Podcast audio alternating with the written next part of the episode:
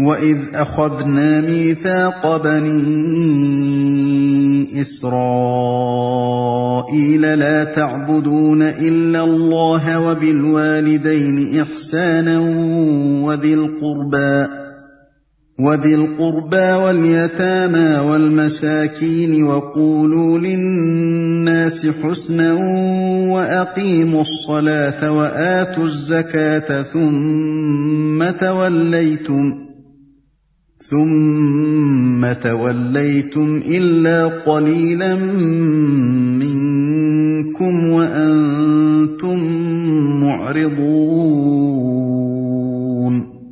یاد کرو، اسرائیل کی اولاد سے ہم نے پختہ عہد لیا تھا کہ اللہ کے سوا کسی کی عبادت نہ کرنا۔ ماں باپ کے ساتھ، رشتہ داروں کے ساتھ، یتیموں اور مسکینوں کے ساتھ نیک سلوک کرنا۔ لوگوں سے بھلی بات کہنا، نماز قائم کرنا اور زکات دینا۔ مگر تھوڑے آدمیوں کے سوا تم سب اس عہد سے پھر گئے اور اب تک پھرے ہوئے ہو۔ وَإِذْ أَخَذْنَا مِيثَاقَكُمْ لَا تَسْفِكُونَ دِمَاءَكُمْ وَلَا تُخْرِجُونَ أَنفُسَكُمْ مِنْ دِيَارِكُمْ ثُمَّ أَقْرَرْتُمْ ثم اقررتم وانتم تشهدون پھر ذرا یاد کرو ہم نے تم سے مضبوط عہد لیا تھا کہ آپس میں ایک دوسرے کا خون نہ بہانا اور نہ ایک دوسرے کو گھر سے بے گھر کرنا۔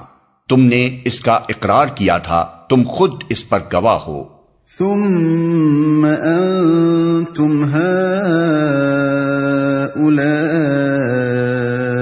تقتلون انفسكم وتخرجون فريقا منكم من ديارهم وتخرجون فريقا منكم من ديارهم تظاهرون عليهم بالإثم والعدوان وإن يأتوكم أسارا تفادوهم وإن يأتوكم أسارا تفادوهم وهو محرم عليكم إخراجهم أفتؤمنون ببعض الكتاب وتكفرون ببعض فما جزاء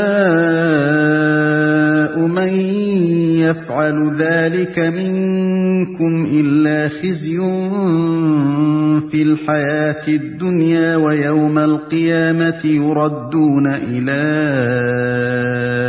أشد العذاب وما الله بغافل عما تعملون مگر آج وہی تم ہو کہ اپنے بھائی بندوں کو قتل کرتے ہو، اپنی برادری کے کچھ لوگوں کو بے خانما کر دیتے ہو۔ ظلم و زیادتی کے ساتھ ان کے خلاف جتھے بندیاں کرتے ہو، اور جب وہ لڑائی میں پکڑے ہوئے تمہارے پاس آتے ہیں، تو ان کی رہائی کے لیے فدیے کا لین دین کرتے ہو۔ حالانکہ انہیں ان کے گھروں سے نکالنا ہی سرے سے تم پر حرام تھا۔ تو کیا تم کتاب کے ایک حصے پر ایمان لاتے ہو اور دوسرے حصے کے ساتھ کفر کرتے ہو؟ پھر تم میں سے جو لوگ ایسا کریں، ان کی سزا اس کے سوا اور کیا ہے؟ کہ دنیا کی زندگی میں ذلیل و خوار ہو کر رہیں اور آخرت میں شدید ترین عذاب کی طرف پھیر دیے جائیں۔ اللہ ان حرکات سے بے خبر نہیں ہے جو تم کر رہے ہو۔ تو کیا تم کتاب کے ایک حصے پر ایمان لاتے ہو اور دوسرے حصے کے ساتھ کفر کرتے ہو؟ نبی صلی اللہ علیہ وسلم کی آمد سے پہلے مدینے کے اطراف کے یہودی قبائل نے اپنے ہمسایہ عرب قبیلوں، اوس اور حضرت سے حلیفانہ تعلقات قائم کر رکھے تھے۔ جب ایک عرب قبیلہ دوسرے قبیلے سے برسر جنگ ہوتا تو دونوں کے حلیف یہودی قبیلے بھی اپنے اپنے حلیف کا ساتھ دیتے اور ایک دوسرے کے مقابلے میں نبرد آزما ہو جاتے۔ یہ فیل سری طور پر کتاب اللہ کے خلاف تھا اور وہ جانتے بوجھتے کتاب اللہ کی خلاف ورزی کر رہے تھے۔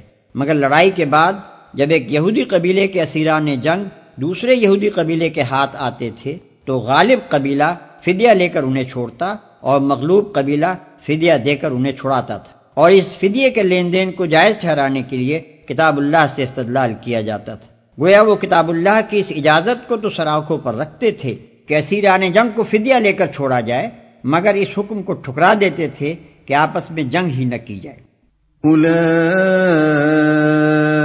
الذين اشتروا الحياه الدنيا بالاخره فلا يخفف عنهم العذاب ولا هم ينصرون۔ یہ وہ لوگ ہیں جنہوں نے آخرت بیچ کر دنیا کی زندگی خرید لی ہے، لہذا نہ ان کی سزا میں کوئی تخفیف ہوگی اور نہ انہیں کوئی مدد پہنچ سکے گی۔